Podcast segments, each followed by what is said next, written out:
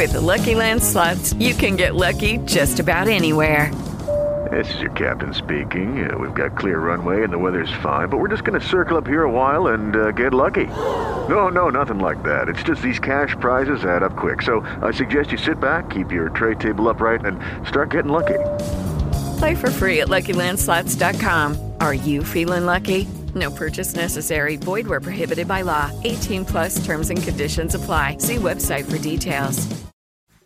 Record better audio anywhere with MOTIV Digital Microphones from Shure. Easy to use options like the MV88 plug directly into your phone or computer and include a free app. Create studio quality sound for podcasts, music, and videos. Visit Shure.com to learn more.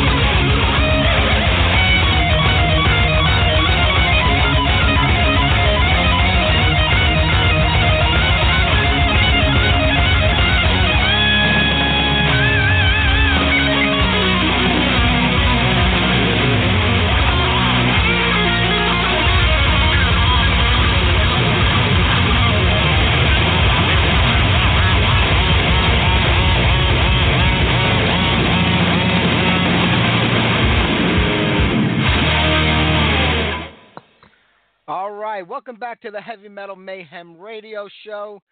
It's August 14th. The month is creeping on. We have one more show left this month next week, and then I will be on vacation. And we'll be back strong in September to celebrate our eighth anniversary. We got a lot of great guests lined up for the month. But tonight, Chris Violence will be calling in first at about 6:30 Eastern Time, followed by Don Doty from Eliminate and Dark Angel at 7:15. Or at least I hope so. I haven't been able to get in touch with him for a couple of days now, but I do have his number, so uh, at least we'll keep calling him until he answers the phone. All right, right there, Saxon, Princess of the Night. Uh, that's not the original version of the song. This came off the Heavy Metal Thunder record. I believe it came out in 2002. Uh, they had re-recorded a lot of old songs. They, they were like it was a two-disc set. There were like 30 songs on there. Uh, for some reason, I could not get the original to play today, so I had to go with the re-recorded one. It wasn't bad, but I'm not really a big fan of a lot of the bands that went and re-recorded some old albums. I mean, it's cool sometimes you hear a couple of songs that sound better because the you know the production values are much better today than they were in the 80s but it's just missing something and you can hear it in that song it just doesn't have the same vibe as the original. I mean you're talking 25 30 years later but you know that's what happens. But we're going to keep the music flowing here for as long as we can until our first guest calls in and then uh show will be over when we're done right? Okay next up some acid. Let me die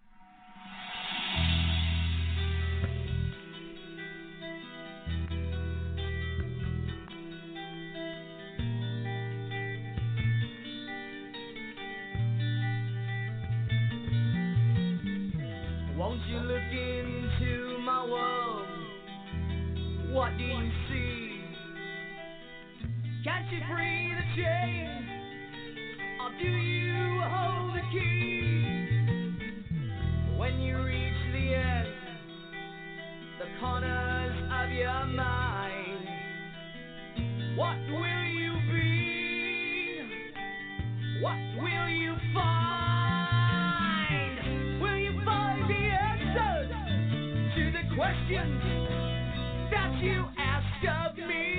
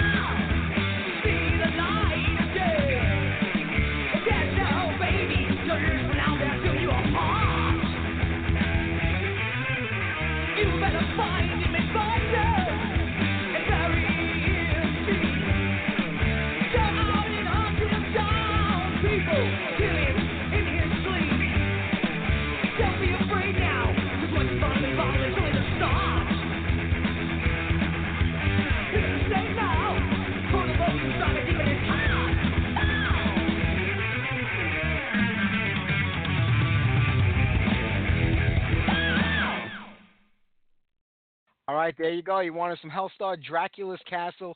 Helstar is playing in Brooklyn tonight with Omen, and I believe there are two other bands on the bill. I'm not even sure who they are, to be honest with you. Uh, that show uh, it's probably going off right about now. Uh, most of the shows at the St. Vitus Bar in Brooklyn end uh, between 11 and 11:30 at the latest. Nothing ever really goes past 11:30 because it's a residential neighborhood, and I guess they want to keep the neighbors happy and keep the place open. Uh, I was thinking about running there after the show tonight, but I have to tell you, I went there I think three times in the last six or seven weeks to see a couple of bands, and uh, if there were more than 10 people in the audience at both of those shows, that was a lot. It's kind of depressing when you get there there's like nobody there. And I wind up going to most of these shows alone because nobody really ever wants to go go with me. So uh, it's it's it's it's been horrible the last couple of times. I I feel like 100 people responded to the event invite for tonight's show, which means maybe 25 if they're even lucky of those will show up. I think that's the reason they put a lot of bands on the bill because a lot of the bands stick around like to support each other and, and they kind of fill up the audience. But that's really mostly what, what what the crowd is today. It's mostly all the bands on the bill. So few people there, and I just saw tonight that they had discounted the tickets for tonight's show, which leads me to believe it's not going to be a very big crowd. Uh, I'm going to give Mike Sabatini from Attack a call later and uh, find out how it went. I know he went there tonight uh, to go see the show. Uh, but and I also saw that Helstar, who's supposed to be the headlining act, is going on before Omen. That's another thing that a lot of bands are doing today. Is like you know the headlining act isn't going on at the end of the show to close it out. They're going on in the middle of the bill because they want to play while the audience is still there before they start leaving. But I mean that always bothered me. I see the Rods the Rods have done that quite a few times. I've noticed that Helstar's been doing that. And I, I mean, if you're the headlining act, if you're the band that's supposed to be the band on the bill that's bringing the people in, you shouldn't have to worry about people being there when you close out the show.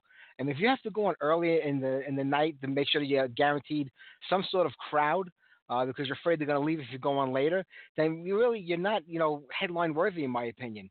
I mean, you're the band that's the draw. You're the band that's supposed to bring the people in.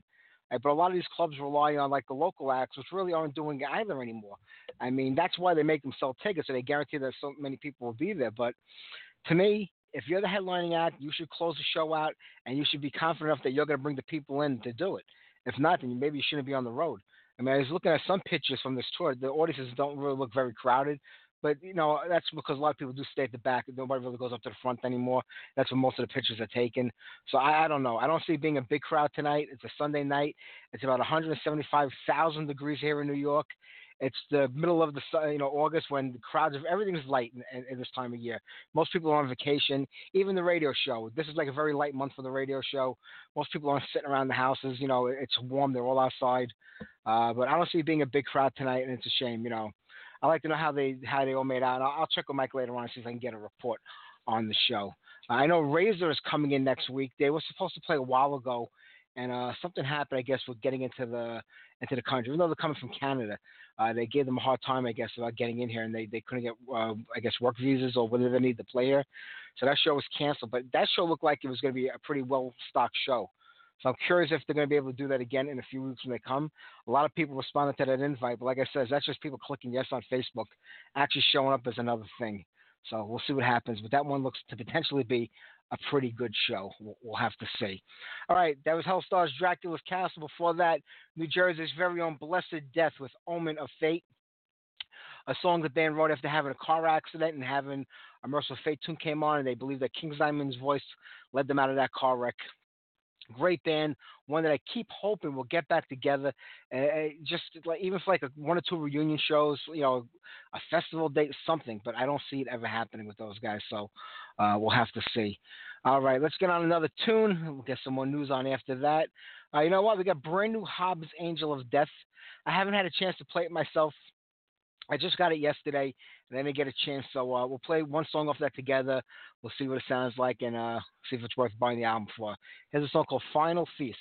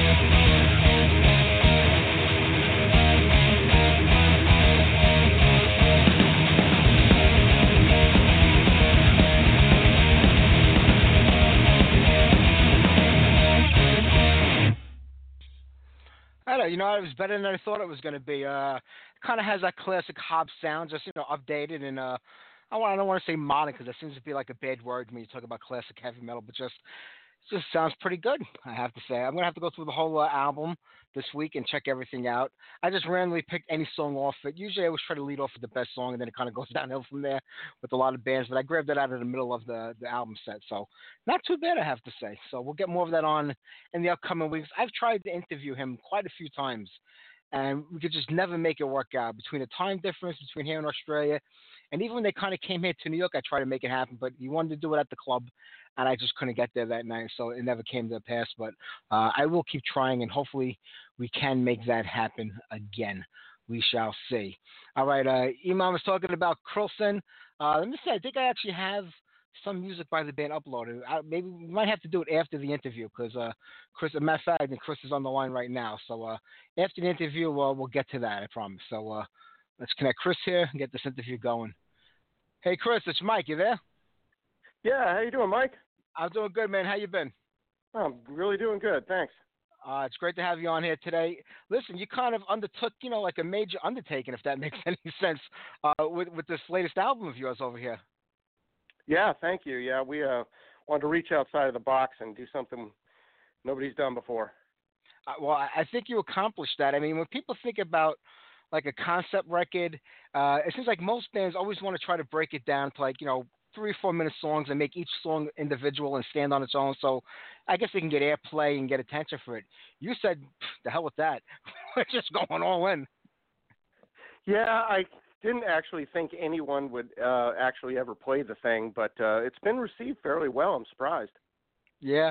Well, what made you come? I mean, I mean, if I'm right, you literally took you know the story word for word and matched it up to the music. Is that correct? Yes, that, yeah, Edgar Allan Poe's The Raven. Yes, word for word. That that seems to me like an impossible task musically to come up because it really wasn't meant to be that way. Let's get back to the beginning. The music was actually written ahead of time. Yes, the music was written two years ago. Um, John DeBose is a friend of mine I've been working with since 1991. We've been in multiple bands together, thrash metal bands over the years, and uh, he was on my American Ripper album from 2014. Bass and uh, rhythm guitar. He arranged the drums. Basically, did everything. Let me sing on it and release it with my own name. You know, uh, the guy's just amazing. Yeah. And uh, after that, we started talking, figure out what we were going to do, and he came up with this idea of this big body of music. He uh, told me all about it. We were originally going to cut it into five pieces, and uh, I just could not find a subject big enough for that whole thing.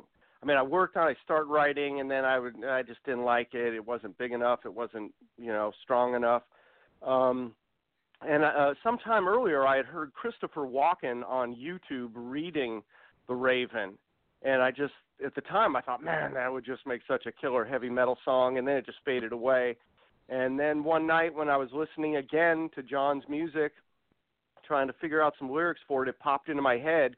I wonder if The Raven would fit on it and it did completely unedited end to end. The words fit perfectly over the music, as oddly as it is. See, to me, that's amazing. That you like, you, you know, you figure you would have to change some words around to make them sound like they could fit, or to make it fit that way. I mean, I, it's just I, I, I scratch my head when I hear that. It's unheard of, like Uh, to find I- a big body like that and put it together. Absolutely, even me. I mean, it, it, it's bizarre to me.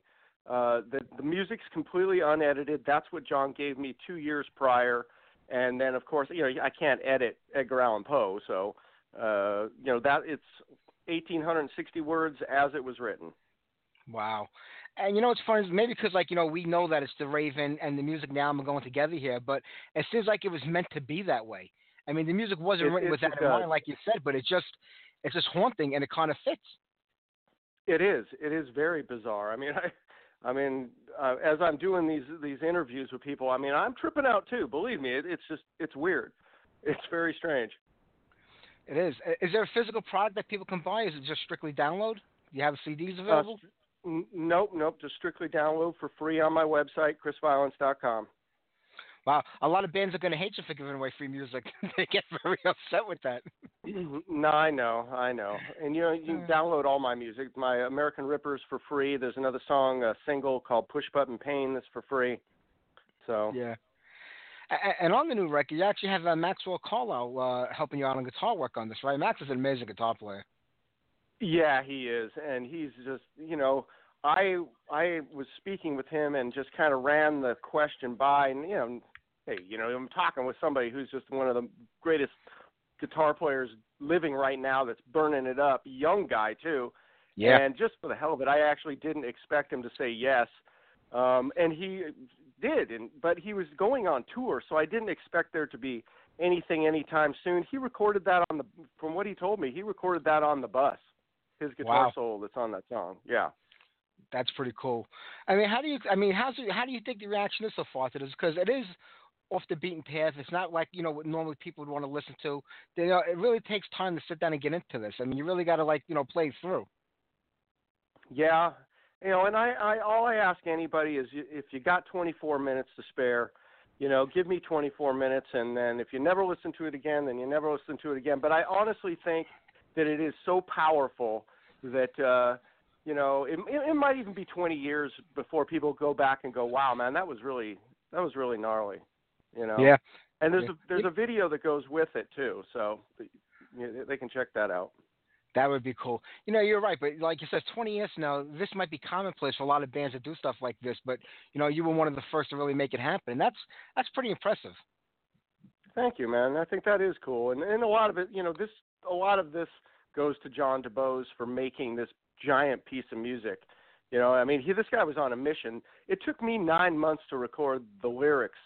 It took John about maybe a month and a half, two months of hard work, just do- dove into this thing to create the music, and and that says a lot about the guy. I think I read on your blog that you were talking about breaking it down into five songs sometime in the future. Was that something you were thinking about that you just gave up on because you kind of like the way it is now?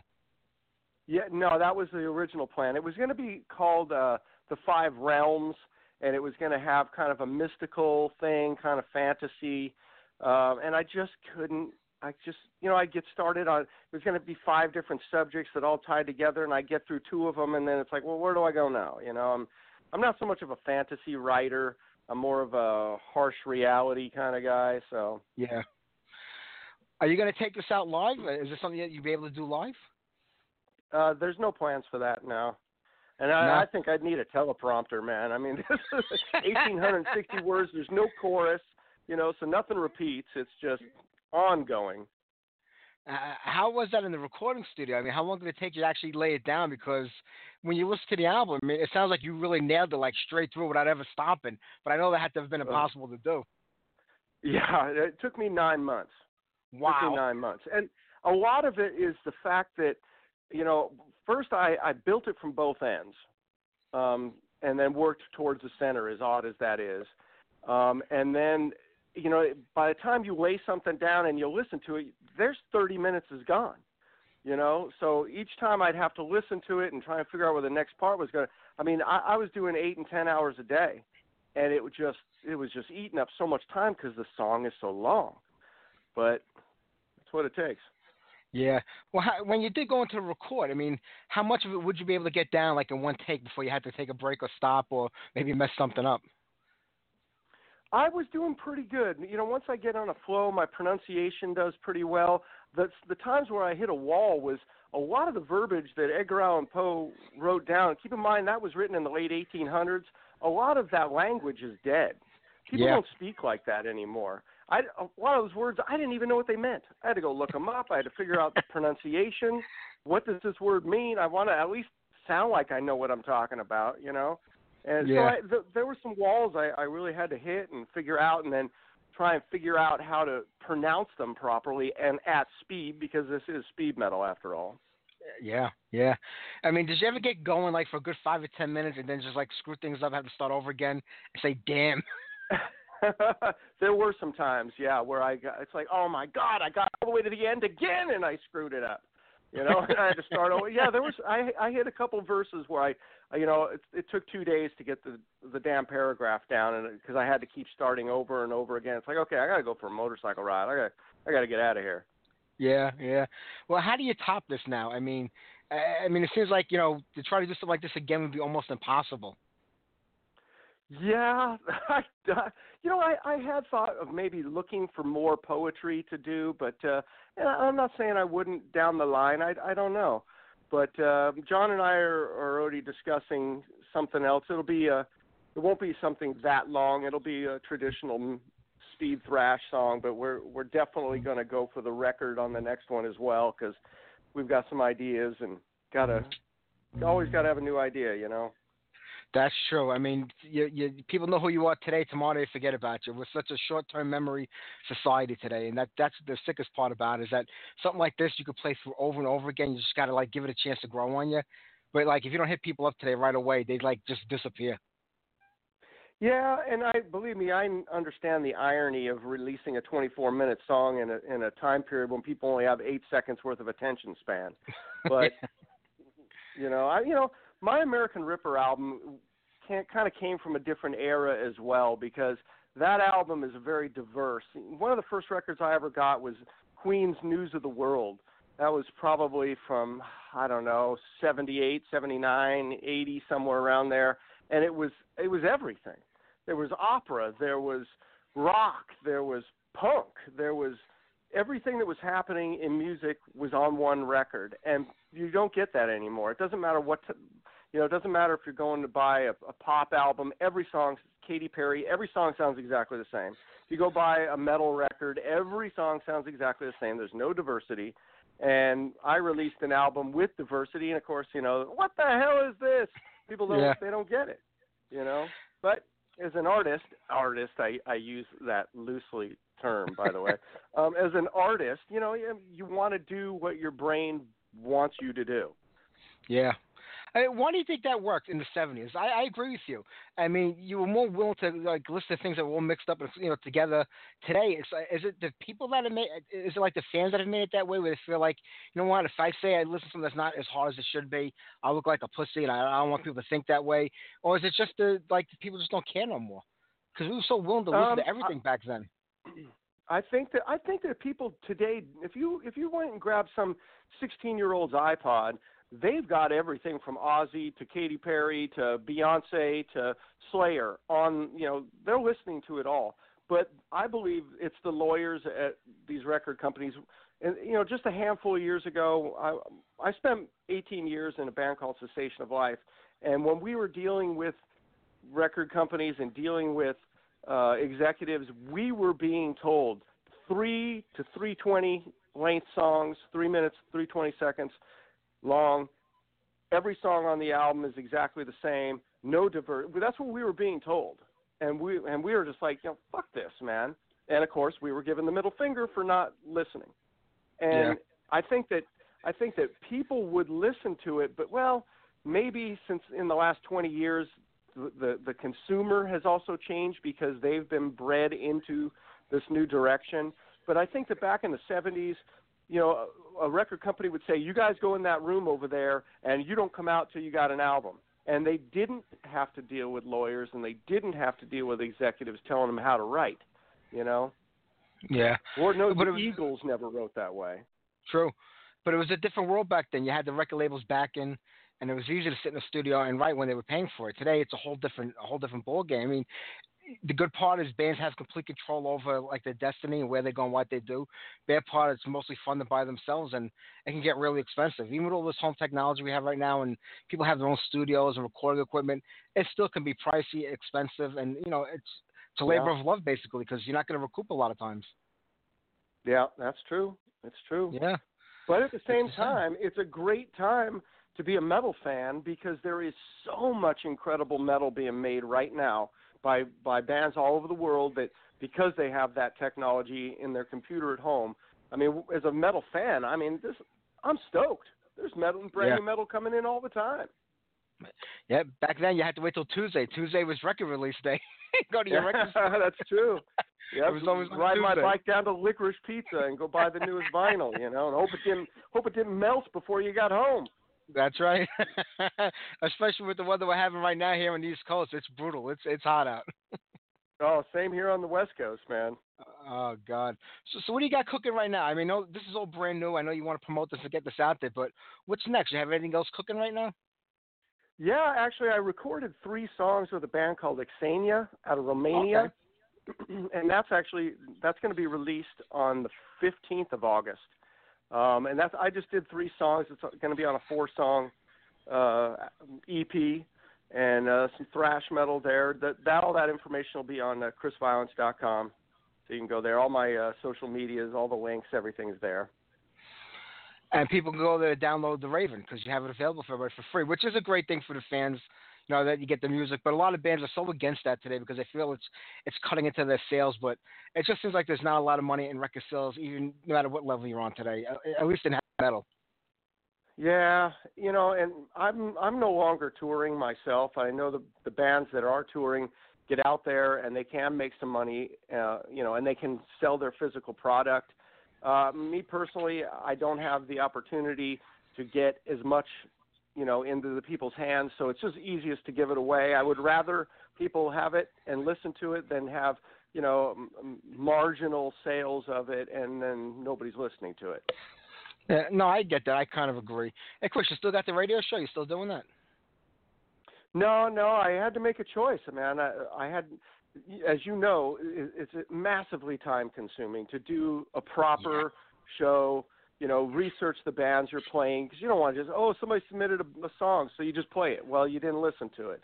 You know, if you're going to do a quality show, it takes a lot of time. I was doing about 30 hours a week, and uh, I was not able to make music and do that at the same time, so I had to make that decision. Yeah, it does take a lot of work. That's why I don't put any effort into the show anymore. I just gave up. Yeah. No, oh, you know, well, that's one way. Well, you know what always bothered me? I mean, and you know, because you hosted the show, you, you know, you have a guest coming on, and like I said, you prepare, you know, you look things up, you want to make sure you give them a good interview, and you, and then like you spend so much time, like I said, you go 30 hours a week doing this, and then the show comes around, and they don't call in, they cancel at the last second, you get so Oh. frustrated because you put so much Oh. effort into it, and they're like, ah, well, you know what, I was in the pool, I forgot. like, you know, fuck you. Well, I mean, I can see My- a serious thing happening, but you know, my absolute favorite is you know, so the new album's out, you're getting ready to go on tour, you're you're on tour with Van Halen. What are you expecting this to be? Good.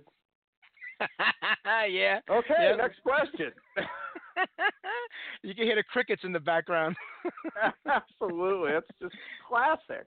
Yeah, it's like extracting teeth with some guests. And sometimes I say to myself, I get it when you're like a, a band that has to do PR, you have to do the promotion. You're, you know, this is your living. You put records out, you tour, you make money. This is all you do. So I, I get that. But like, I see some people come on here, and I'm like, you wanted to come on the show. Why'd you want to come on if you don't even want to talk? I mean, you know, I, I get you're not promoting anything. You don't have anything to talk about, but you asked me to come on, and you're like, uh huh, yeah. I'm like, I, I don't get it. That's the life of being a DJ, man. Yeah, you know, and then you'll get the bands that have done this for so long. It doesn't matter what you ask them; they have that standard question. They're gonna and they answer every every DJ with the same exact answer. It's just like they plug away at it and they do it all day long. Oh yeah. Oh, I was interviewing a guy who was watching football, and he's just ignoring me. I'm asking questions, and he's cheering at the television set. And it's like, really? This is what we're doing here? Okay. yeah, you get a few of those over there. Uh, so the band you were just talking about, you recorded three songs with. Is this something you might turn into something more full time, or was just looking to help them out, or they wanted you to sing for them? We've already talked about doing a few more down the line, so we'll we'll see what happens. Um, this is just getting finished. We I probably recorded maybe six months ago, so it's taken a little time. There's going to be some music videos for that, and we'll see we'll see what happens next. If they present me with some music, I'll sing on it. Why not? If it's good. Yeah. I, know it's like you were saying with the with the Raven, like two years in the making. You know, eight or nine months recording it. Does it ever get frustrating where you're like, you know, I just want to get this out there now, and like, because when you do play it over and over again, after a while you start thinking less and less of it because you're so involved in it. You know, you don't not realize that other people are going to be hearing it for the first time. You know, like a year later, and it's going to be new to them, where it's kind of like burnt into you and you're kind of drained on it. You know, first when I, I had gone a year without even recording a word on it, I couldn't even come up with a concept. I was getting really bummed that John had put so much work into it, and I couldn't seem to get it finished. So I was hell bent for leather to get it done one way or another, and it, and I knew it had to be good. you can't do something like this and have it be absolute garbage because now you've made a fool out of yourself. So there was a lot of pressure there to make sure that if I'm going to do this, if I'm going to promote it, and I'm going to put my name on it and his name on it, that it better be something special. Um, yeah. Then then it's all the process, like you said. But I actually don't get burned out on stuff like that. I, I'm the kind of guy I can I can listen to it a thousand times. I really can. And the more I hear it, the more I hear the little tiny details that John put into it. John's a very meticulous guy. And you, you, if you listen to the the music and what Maxwell Carlyle did on it, and Matthias Menente also played lead guitar uh, front and back on that. And I mean, when you listen to the details, um, the guy, uh, there's a professional foley artist. Um, Bastianini is his last name. He he he heard about this project and made the intro for that. He's a professional foley artist. Made all the sound effects. It's beautiful. Um, all the details that are in there. The more you listen to it, the more you're going to pull out of it. And uh, and I think the same thing goes with the video. If you watch the video, it just it just drags you through the whole thing. You know, before you know it, you've just lost 30 minutes of your life you're never getting back. I haven't had a chance to watch the video yet, but I'm going to do that later on after the show is over. Do you think that you're your own worst critic, that you're harder on yourself than other people would be on you when it comes to recording? Uh, I think a lot of musicians are. I definitely am. You know, I mean, I spent my whole life as you know as a singer, always striving for that. You know, as close to 100% as I could get, never achieving it ever. You know, every every song I've ever sang, it's like, okay, that was. You know, people say, oh, that was absolutely great. Uh, you know, that was like 70%. You know, I, I'm always trying for more, but you, it's so hard to get there. At least, you know, in my mind. Well, you accomplished that with this record, and if you never did anything else in your life musically, this really is a little bit of a legacy that you're going to leave behind for people in the music world. Thank you, Mike. That means a lot to me, man. It really does. Uh, I appreciate it. It was a great job. And Chris, I'm going to cut you loose in about two minutes. I want to get on some music and everything, and we got another guest lined up right after you. But man, the best of luck with this album. And like I said, people can get it for free right off your website. Where's the best place? ChrisViolence.com. That's it. ChrisViolence.com. Uh, man, great job on here. And uh, if you ever go back to it again, look into Roger Zelazny. He was a great writer, science fiction writer back in the 70s. Try to put something in his music. I'll think of it. I'll think about it. All right, I love it. Chris, you take care, man. It's great talking with you. You too. Thanks a lot, Mike. Take care. Good talking to you. All right, check out the Raven. I'm gonna try to get it on towards the end of the show because it's like you said, it's 25 minutes long, and if I play it now, uh, it'll be still be on when we have the interview coming up with Don Doty. So I, I gotta wait till after that, and we'll try to get it on the close out. Like I said, it's a long song, but we got the time. I think we could be able to get it in there. All right, but let me see what we can do for you right now. How about some Tyrant Pace?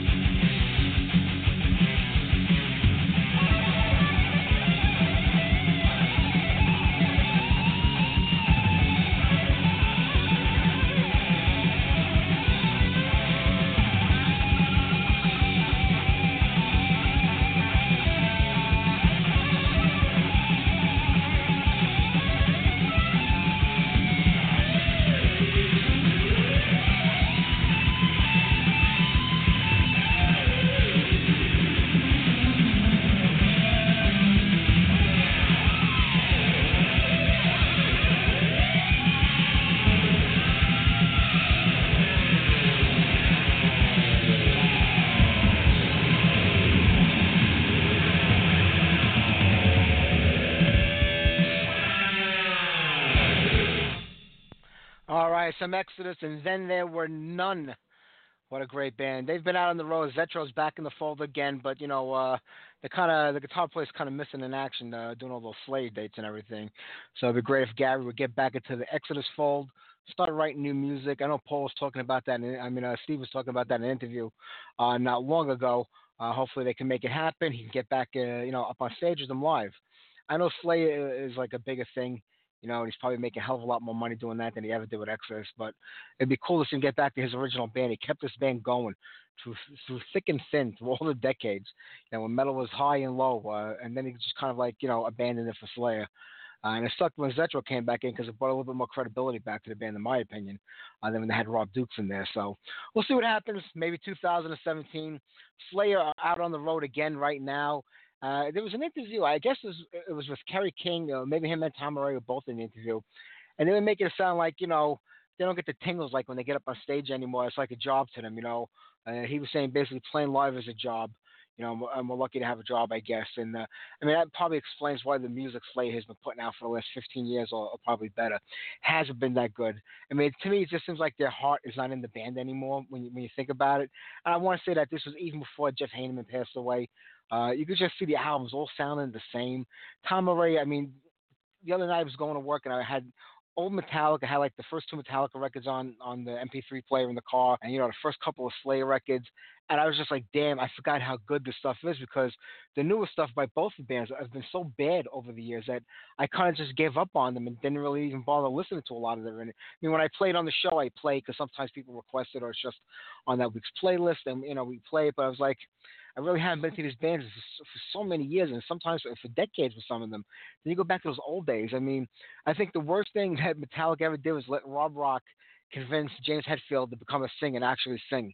And I know the Black Album was the biggest album, and it's the album that broke them and made them as big as they are today. Uh, but I can't stand listening to James Hetfield trying to sing like a real singer and be a singer. I listened to you know his first two records, and his voice was so raw and so intense. I mean, that's what I want to hear. You know, like the way Lemmy had it all those years. Lemmy never gave up on that, and but like he tried to sing, become a singer, and it just killed all those songs. And then I was listening to like some old Slayer. You know, in fact, I'm gonna get some Slayer right after this. Now that we're talking about it, because I want to hear some old Slayer. Uh, I was listening to that, and like Tom Araya's voice also was so intense and so raw. Like you know, you, the hair stood up on, on on the back of your neck. And now you hear him today, and it just sounds like he's screaming the same words out the same way for every song. I mean, it, it sounds like one of those car. It sounds like a peanut cartoon when the parents are in the background talking, and you really can't hear what they're saying, but it's just really annoying. And that's the way his voice has become to me. I mean, every Slayer song is like, ah, rah, rah, rah, rah, rah, rah. I, mean, I, I like. It, there's no differential between any songs that they've ever put out over the years. And then you go back to those early records, and they just kick ass, you know. And I'm like, damn. I said, I know times change, people change, music changes, but that kind of killed it for me with both of those bands. But you know what? Since we're talking about Slayer, I mean, I kind of think we have to play some right now. Let's go old school. Die by the sword.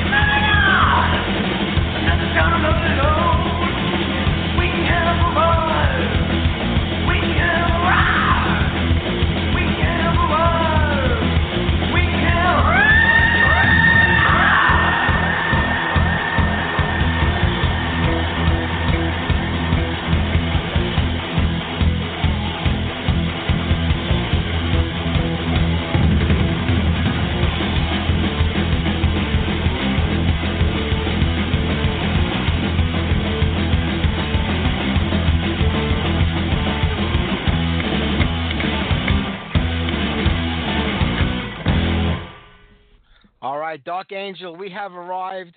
We're going to reach out to Don in a few minutes, see if he remembers that he has an interview with us tonight. I haven't been able to get him uh, for quite a few days. But before John was asking about Overkill, they got their new record coming out in November, John, called Grinding Wheel. We're going to check that out when it comes out. And next week, we have the original Overkill guitar player, Bobby Gustafson, on the show. He's got his band Satan's Taint, and he's also in a band now with uh, the old, uh, what do you call it, Overkill drummer Sid Falck and uh, John Gallagher from Raven called Hail Mary. So we'll talk to him about all of that. And don't forget to stick around. It's going to be a great show next week.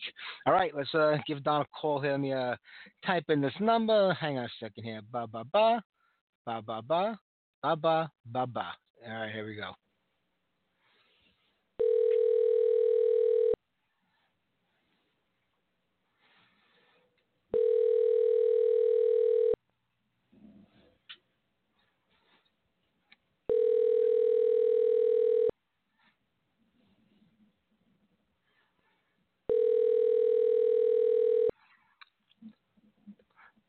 It's not looking too promising right now.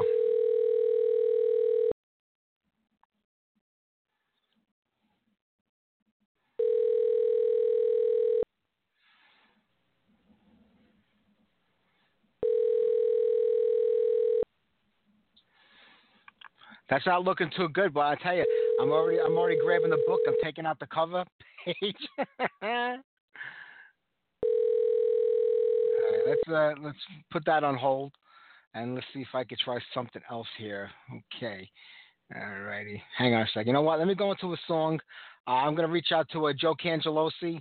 Uh, he's out there with them right now. They're rehearsing. Uh, see if Joe can get him for me, and uh, we'll try to do this interview. All right, so let me see what we can play right now. How about some heavy load? Heathens from the North.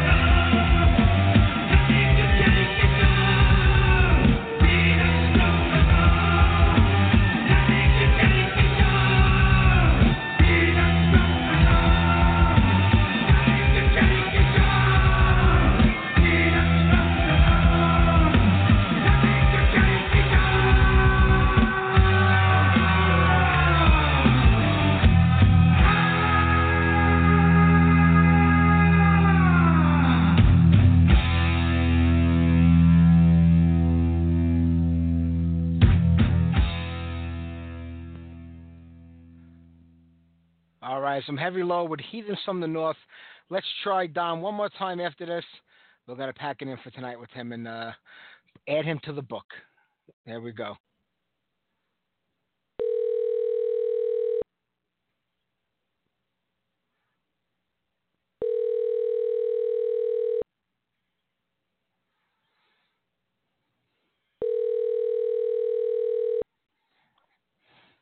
Hello.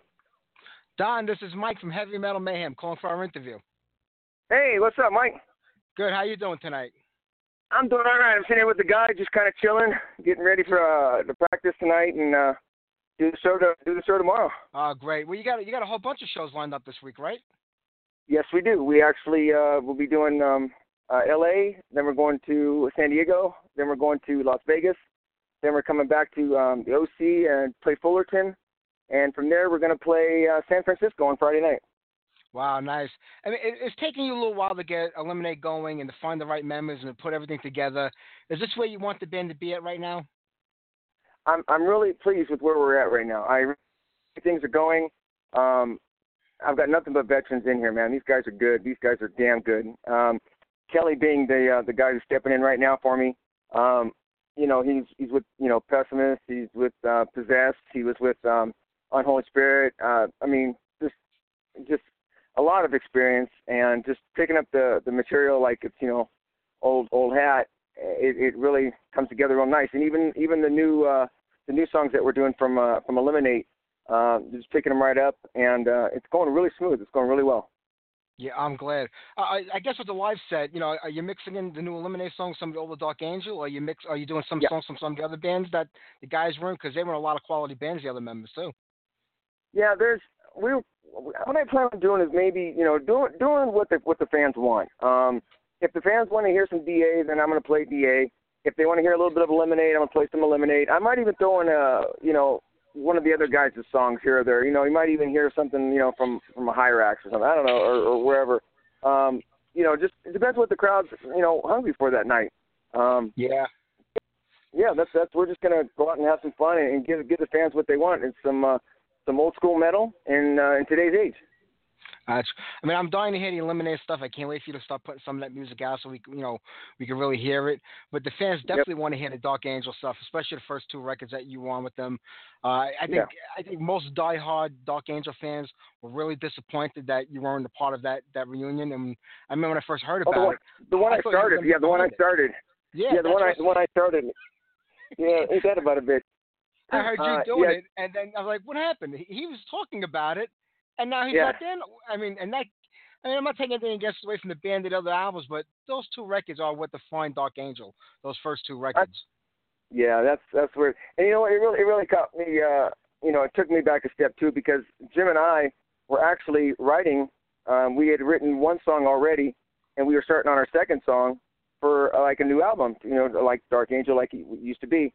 Um, and then another member came in and um, decided that you know he still had some uh, old grudges against me, and um, because he's been doing it for the last 25 years, um, basically told the guys, hey, do you want to go with Don or you want to come with me?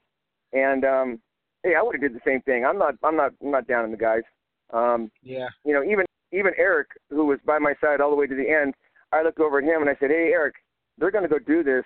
Go, man. I, I, I dude, I, I appreciate your loyalty. I appreciate all that you are, man. But go, go with, go with them and and go do the shows, man, because they're they're good shows. I know because I booked Yeah. I booked most of them. Um, Oh God. yeah, so it kind it kind of took me back that even my own shows that I book I didn't get to do, but it's cool, you know, to each his own, and and um, I'm ac- I'm actually thankful for it because um, I've got to I've got the uh, opportunity to to write with some with some really good good musicians, and uh, we're putting together some really good music, and it's just been a blessing. I'm I'm, I'm glad that you know what happened happened because uh, you're gonna I get to do what I want to do, you know, and not Yeah. so much what a certain um another person in the band wanted to do and and uh but yeah you're going to hear some old old flavor dark angel but in new tunes so uh, Uh. i hope everybody's ready for it I'm sure they will be, and I'm pretty sure it's safe to say that it, it, it's Gene that's behind the whole thing. I, mean, I think we can all pretty much agree upon that. You don't have to say it, but we pretty much all know that's what it is. Well, yeah, I don't want to say any names either, but You I think you all to. got the right. Yeah, yeah, it's just pretty much a no-brainer. Um, Yeah. yeah, it's it's it's just you know because the first time I talked to him, I said, "Hey, dude, check this out. Whatever we did in the past, you know, whatever it was I did, I'm sorry, man. Check it out. I hope we're we're strong enough, we're big enough that we can move past that.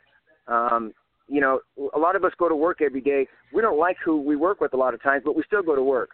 Um, let's just go to work and you know put out some music, man. I mean, together we actually put out good music. Um, he's got some really good ideas. I mean, he's a very talented gentleman. Um, I just he just needs a little honing, in my opinion. That's just me. Yeah. Um, and I think between the two of us, we put out some really good music. Um, but he uh, he feels differently, and that's that's cool, man. I can respect that. I'll, and because he's been doing it so long, um, you know, yeah, he does have a little bit more pull in the industry. Yeah, he, his manager does know a couple more people than I do. That's obvious. Um, yeah. but it's it's cool, man, because he- he'll see that no matter what I'm doing, dude, I've got some awesome, awesome musicians on this team, and they are just they're they're so gun ho, man. I, I'm, t- I'm Joe is just beyond all get up. I mean, and you know Joe's been with with some top notch bands, um, Yeah, you know, Cr- Kreator and, and and Whiplash, and I mean, come on, these aren't small bands. I mean, all these guys, they're they're just they're just freaking phenomenal. And to have them up there going, you know, what are we doing next, on? And you know, we get to throw out a- another one of our own tunes, or we're going to throw out, you know, I plan on doing like We Have Arrived and Darkness Descends and Burning of Sodom and Merciless. Of course, I'm going to do all the all the all the hits, kind of kind of thing. And I know the cra- that's what they want to see. That's what I'm going to give them because that was me, man. I wrote those. Um, Absolutely. I th- yeah, that's that's what I did, and and of course I'm going to get out there and do those. That's that's that's what it's about. And of course, when we throw in a couple of new ones, they're going to go, wow, that's really, and they're going to walk away singing them too, man, because they're fucking catchy and they're fucking good hooks, and they're and they're it's meaty and it's and it's fast and it's and it's, and it's grindy and it's just it. I'm stoked. Yeah. Well, you know, the the band is really from all over the place. I mean, Joe Joe Cangelosi is my boy. Joe's been on the show dozens of times uh, from Brooklyn. Oh, right on. And, yeah, and you got guys from all over the all over the place. So does it make it a little bit more challenging uh, when it comes to put everything together and writing, or with the internet? Oh, today, no, it's the opposite. it's- Yeah. it, it, it, it it's it's so much easier because everybody kind of when when we hear something like we don't we don't like something there's a way to put it without you know crushing somebody else or making them feel like shit and and the way that we go about each song is you know we'll we'll play it and then we'll go hey you know that sounds really cool but check this out how about like this and usually whenever we do something like that it is a little bit different a little bit better and we'll go with that and each one of us just have something to add in with our own little flavor and at the end of the song, man, it, it, you can't help but have a, a, a masterpiece. I mean, you, we've got these songs that are just that are that are dead nut. I mean, these guys have been playing for so long; they know what sounds good where, and you know, I'm just loving life right now, man. I you couldn't get much better than this. No, absolutely not. You know, Don, you, let's go back to the beginning a little bit. I mean, it, this all kind of came out of Shellshock. I mean, it was Rob, Mike, yourself, and Jimmy. This even for Eric, I think, was in the band. He didn't really join, I guess, until it actually became Dark Angel uh, at that point in time. Two classic metal albums that, I mean, they're on everybody's list of top 10 records. Uh, they're just amazing. But then things seem to fall apart by, after the second record comes out. And things just kind of went to shit. I know you've talked over the years about, you know, you had problems with drugs and there was other things.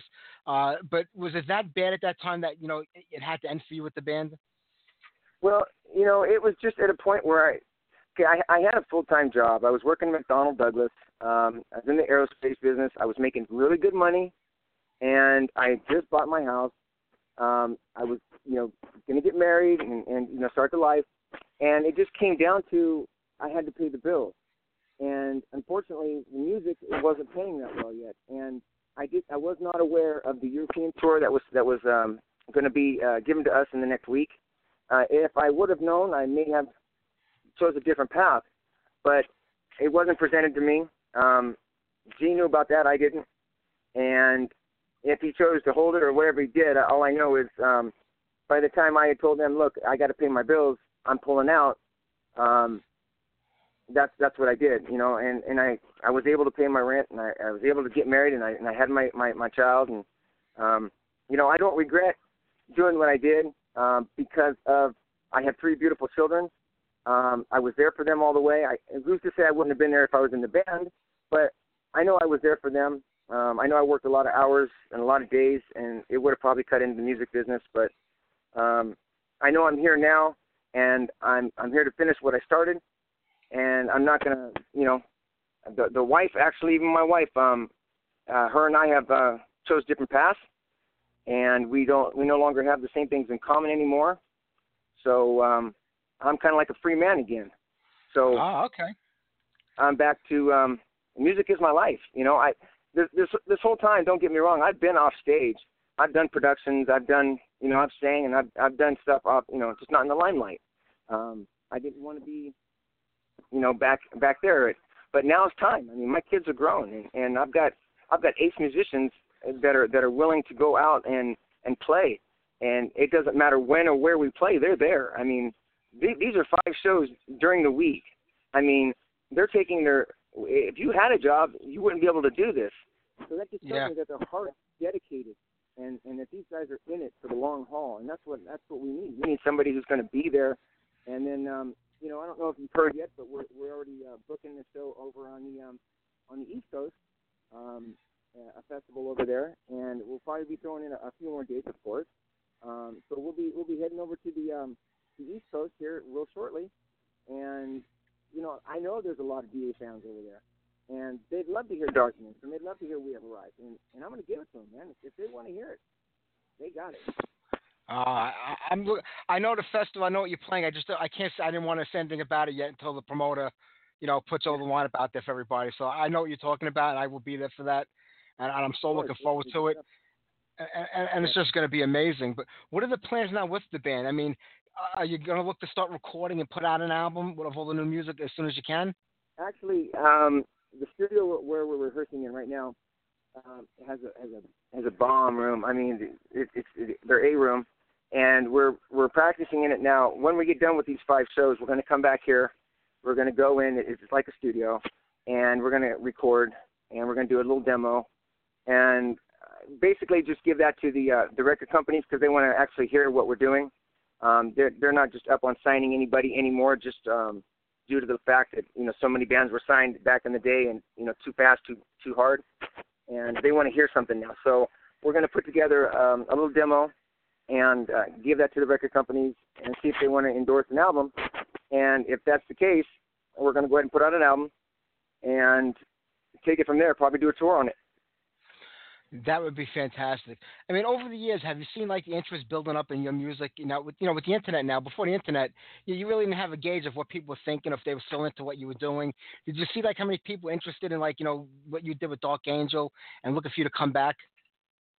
Yeah, I, I did. I've I've been watching a long time, and when when metal kind of faded back for a minute, um, I was I was kind of taken back. But you know what? It wasn't the right time, anyways, for me. Um, like back in 2000, um, I know DA actually hit me up to come back and do a reunion with them, and I just told them my my daughter was you know just born. It wasn't right yet, and just metal kind of was you know still. It wasn't it wasn't building like it is right now it, Yeah. there, there's a whole new wave right now of all the all the youngsters, man, and they're looking at all the old school guys, going, "You guys knew what you were doing back then. We kind of don't know where we're going right now, but we know what we're hungry for.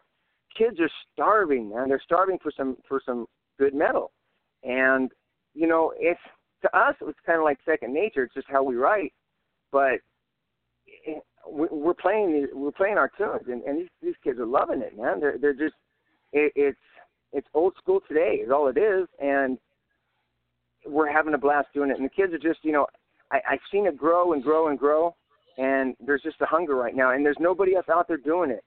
And it's kind of like we have an open market right now. It's kind of really cool because we're we're like the we're it you know? Yeah. if you're going to look Yeah. at somebody new who, who are you really looking at? There's nobody else out there you know? And it's just an opportunity that I really can't see let go by. Um, and what I, I'm not doing anything anyways. Like I said, I'm I'm kind of right now in my life. I'm just I'm doing music regardless. So if I do it for somebody or if I do it for me, I'm still going to do it. And I'm just you know blessed to have uh, four more guys that are just on board with it, and it's it's really cool.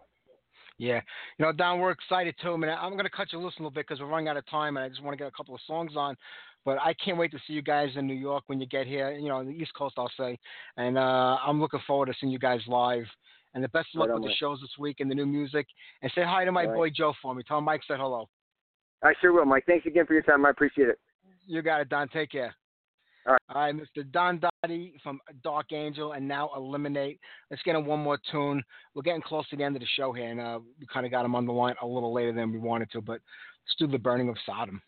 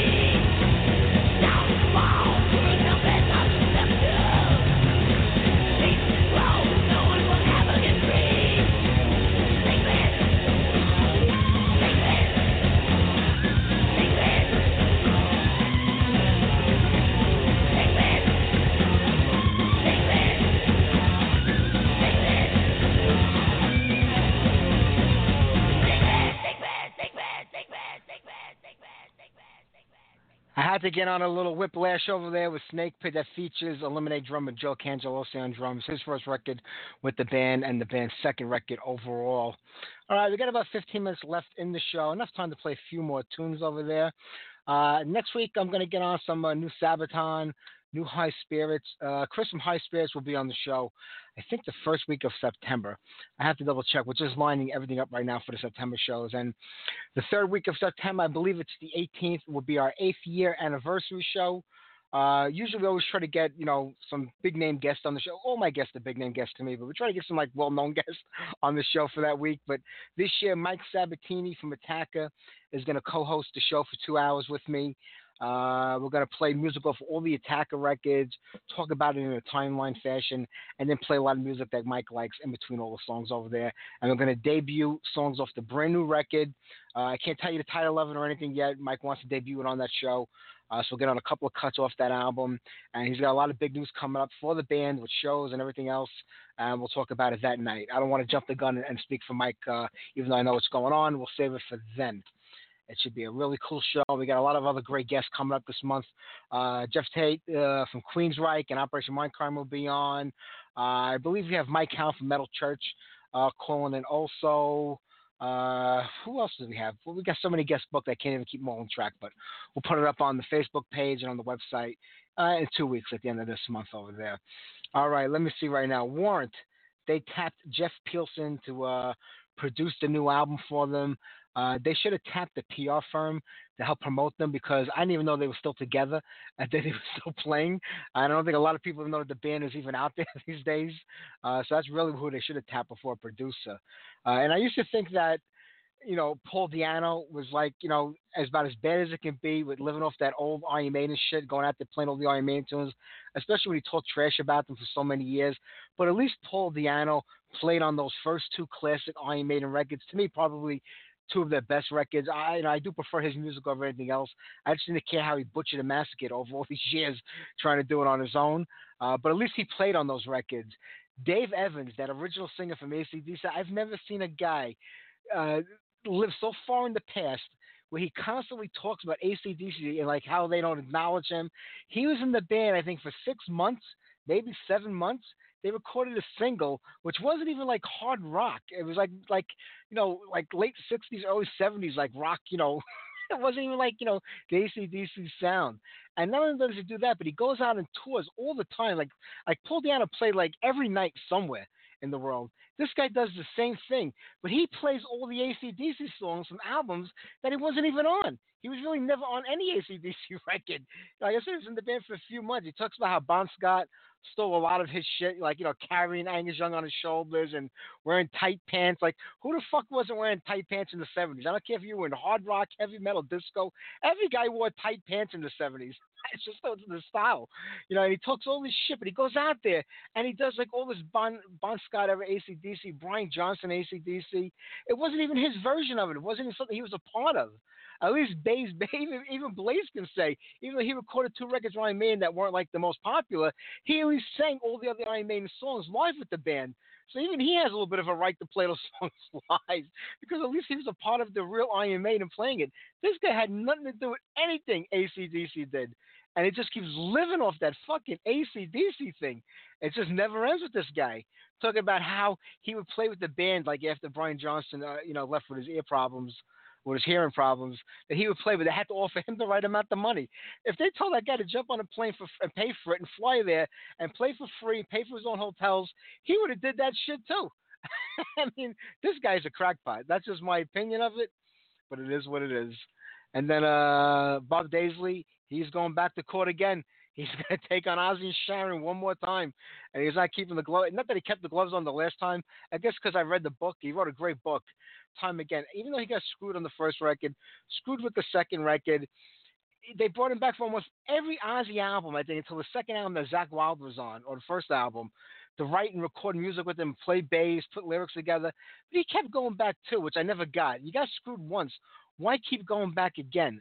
I just completely don't get that, especially when you're not really even getting paid. I mean, you know, there was a uh, Davey Suicide was put up some video on YouTube about how some record labels screwed him on the first record, but then he honored the second record. I'm like, if you got screwed the first time, why are you gonna even bother the second time? Contract or no contract, I just don't get it. That's just my thing. But I hope Bob Daisley does put a hurting on them this time and gets his money because he does deserve it. Because let's face it, I mean, Randy Rhoads, major part of the band, that guitar sound, everything he did. But Bob was the man pulling the strings musically. He wrote a lot of the music. He rounded out most of the stuff that you know Randy did by you know making putting it together song wise. He wrote almost all the lyrics that I. I mean, Geezer wrote some of them too when he played with the band a little bit, but it was mostly all Bob Daisley. So I hope that he does hurt them. I hope he gets his money that he's due uh, before he dies one day. Just enjoy some of it. Hopefully this won't drag on for a long time and he'll get what he's entitled to because he does deserve it. And he is actually one of my favorite bass players. The guy has a sound that's just unbelievable. Love Bob Daisley's bass playing. All right, let's get on another tune. How about some Talas talking about great bass players? Billy Sheehan's band. Sink your teeth into that.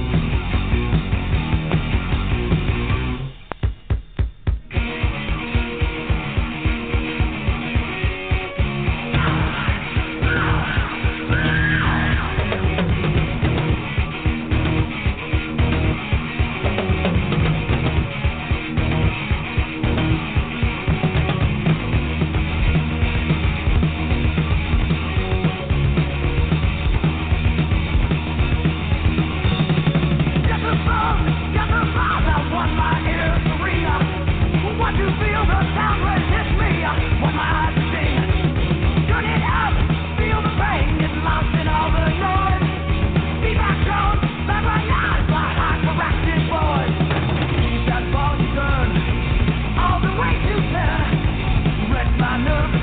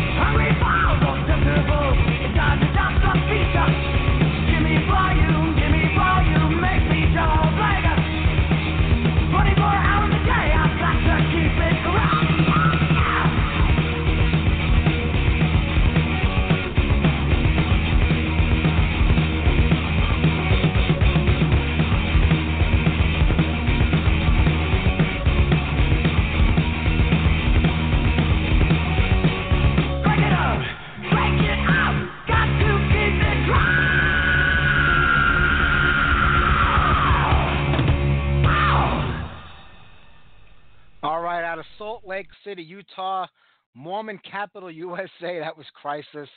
Uh, Crank It Up. I believe that came off of uh, the. I know it was on the Arm to the TVP, but I think that was also the name of the first demo uh, from back in 1983. They had a lot of demos, uh, singles out, a few compilations, but just the two full length records uh, Kick It Out in 85 and then the Hard Bargain record in 2000. Uh, I don't know what the status of the band is today. They were on and off again over the last two or three decades, sometimes under different names. Uh, but they actually started in the late 70s, around 78, 79, and right till the mid to late 80s. And then they changed the name to Rough Night, and they kept going until like around 95. And then around 2000, they changed the name to 440. And then after that, they became Hard Bargain, which was the name of the last record. I don't know why. Uh, but they were a trio, pretty good band. Maybe I should look into uh, getting in touch with some of those guys and maybe getting them on the show. You know, I love digging up the old classics, the underground stuff that people don't know about, but I noticed that when I get them on here, they don't have a lot to talk about, most of them. Some of them only had that one record out, that one demo, and it's like pulling teeth trying to get them to talk because they just don't really have a lot to talk about. And they've been out of the business for so long, so it's more like a vanity interview where I could just say, well, I had them on the show, but really nothing ever comes out of those interviews. So that's why I kind of don't like doing them. But yeah, we'll see. Maybe I'll, I'll reach into them. They were around for quite some time playing, so they should have uh, plenty to talk about to fill the 15 minute interview spot. I guess we will have to wait and see with that. Jay Jay French, you know, from Twisted Sister, he's always running off of the mouth about something. Now he's talking about like where all the 25 year old rock stars? Uh, that rock stars today are in their 60s, and if he told his mother he was going to see a band of 60 year olds, like she would laugh at him or something like that, and there's no more 25 year old rock stars. I mean, he's trying to say like, that's the age you should be a rock star in your 20s.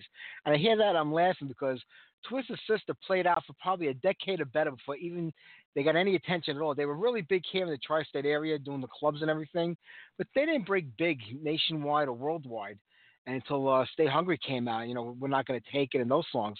And Jay Jay French had to be in his late 30s, maybe early 40s, I want to say, by the time that happened. Probably more in the mid to late 30s. So he, he talks a lot of shit. But his band did all the stuff that he talks about, which I find funny. Same thing with Dee Schneider. They both run off with the mouth about every little freaking thing, but they're, they're just as guilty you know, uh, Dee Snider's been attacking Paul Stanley lately because Paul Stanley said, you know, rock is kind of dead. Nobody's into it anymore. But Dee Schneider said the same thing about heavy metal years ago when nu metal was coming out. You know, he's also a guy who's very trendy and jumps with every trend that comes and goes. He's like sort of from the Anthrax camp of, you know, whatever we got to do to stay relevant, we'll do. No matter who the fuck we piss off, we're just going to do it anyway. So he's he's part of that school too. So, but this is Twisted Sisters' last go around. At least they say it is. It's the fucking 40 tour. I think they're doing the last show over in Europe this weekend at some festival. They're back here, I think, at the end of September, beginning of October. Uh, they're playing the the Rock Carnival Festival uh, in Lakewood, New Jersey. I don't know if that's their last show altogether, or if they have a few more after that, but that will probably be their last show in the New York, New Jersey area. So. Uh, we'll see what comes out of it. They were a great live band. You know, I didn't like a lot of their records. You know, I, I love the EP. I love Under the Blade. You know, even You Can't Stop Rock and Roll, even though you sort of changes coming with that album and everything after that. They had a couple of good songs on some of the records, but they tried to become too pop oriented, too you know commercial rock, AOR rock, whatever you want to call it. And I kind of lost it for the band. They kind of imploded upon themselves after the Stay Hungry record anyway.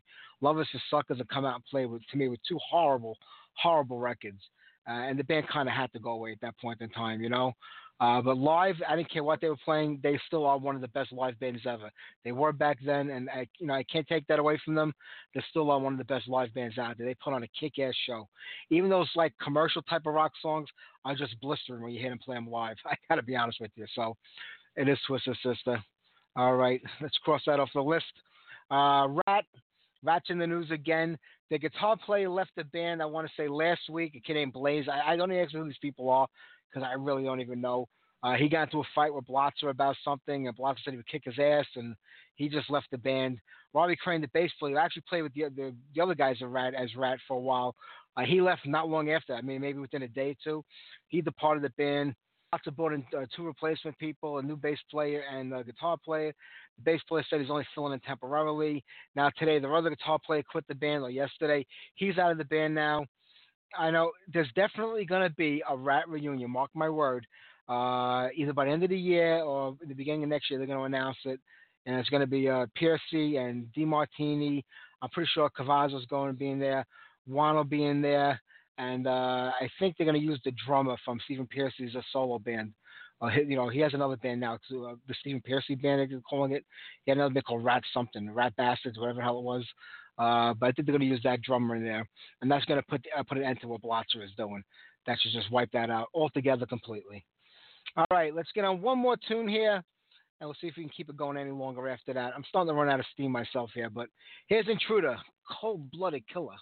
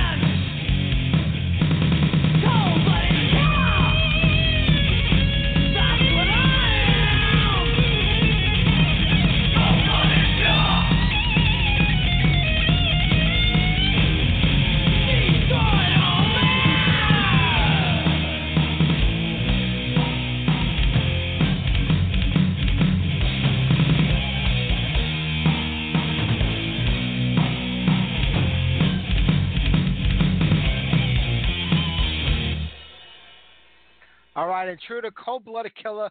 We're going to wrap it up here in a few minutes. One more song to go. I just want to remind everybody, my good friends in Oblivion, the New Jersey Oblivion, they have a brand new, well, I can't say it's a brand new record, but it is a brand new record. It's a brand new record of old material.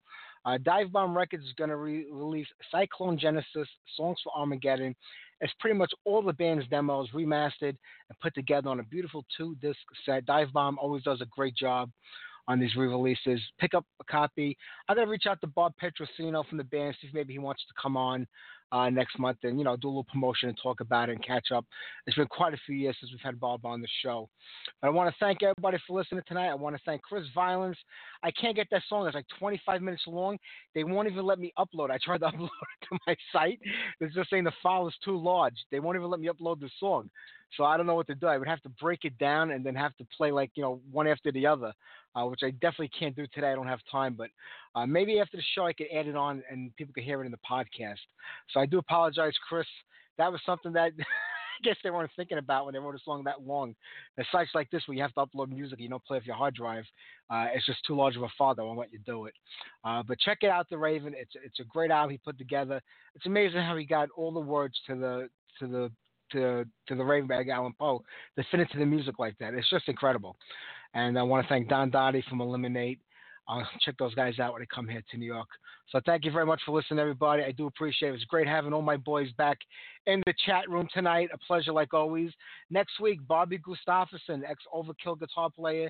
He's got his band Satan's Taint going right now, and Holy Grail with uh, John Gallagher from Raven. And uh, there's this band called Chains Over Razors. They've been around for a long time. They were they had a different name. I don't remember what they were called. Uh, they changed the name to Chains Over Razors. They're signed to Carmine Appice's new record label, and we're going to help out Carmine by promoting them. We'll have them on the show next week. And then we head into September, year eight for Heavy Metal Mayhem. We got a great guest list lined up for everybody.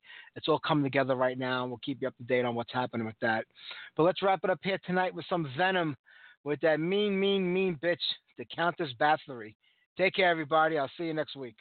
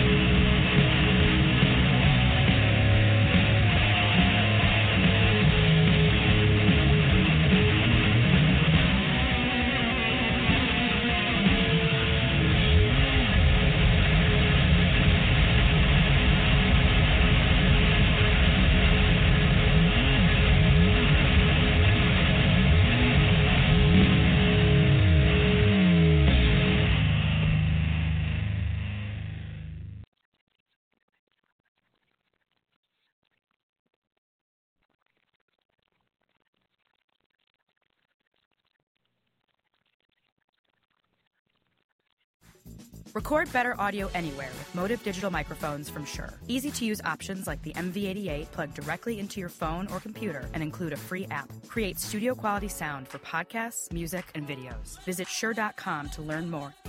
Judy was boring. Hello. Then Judy discovered ChumbaCasino.com. It's my little escape. Now Judy's the life of the party. Oh, baby, Mama's bringing home the bacon. Whoa, take it easy, Judy. The Chumba life is for everybody. So go to ChumbaCasino.com and play over 100 casino style games. Join today and play for free for your chance to redeem some serious prizes. ChumbaCasino.com. No purchase necessary. Void where prohibited by law. 18 plus terms and conditions apply. See website for details.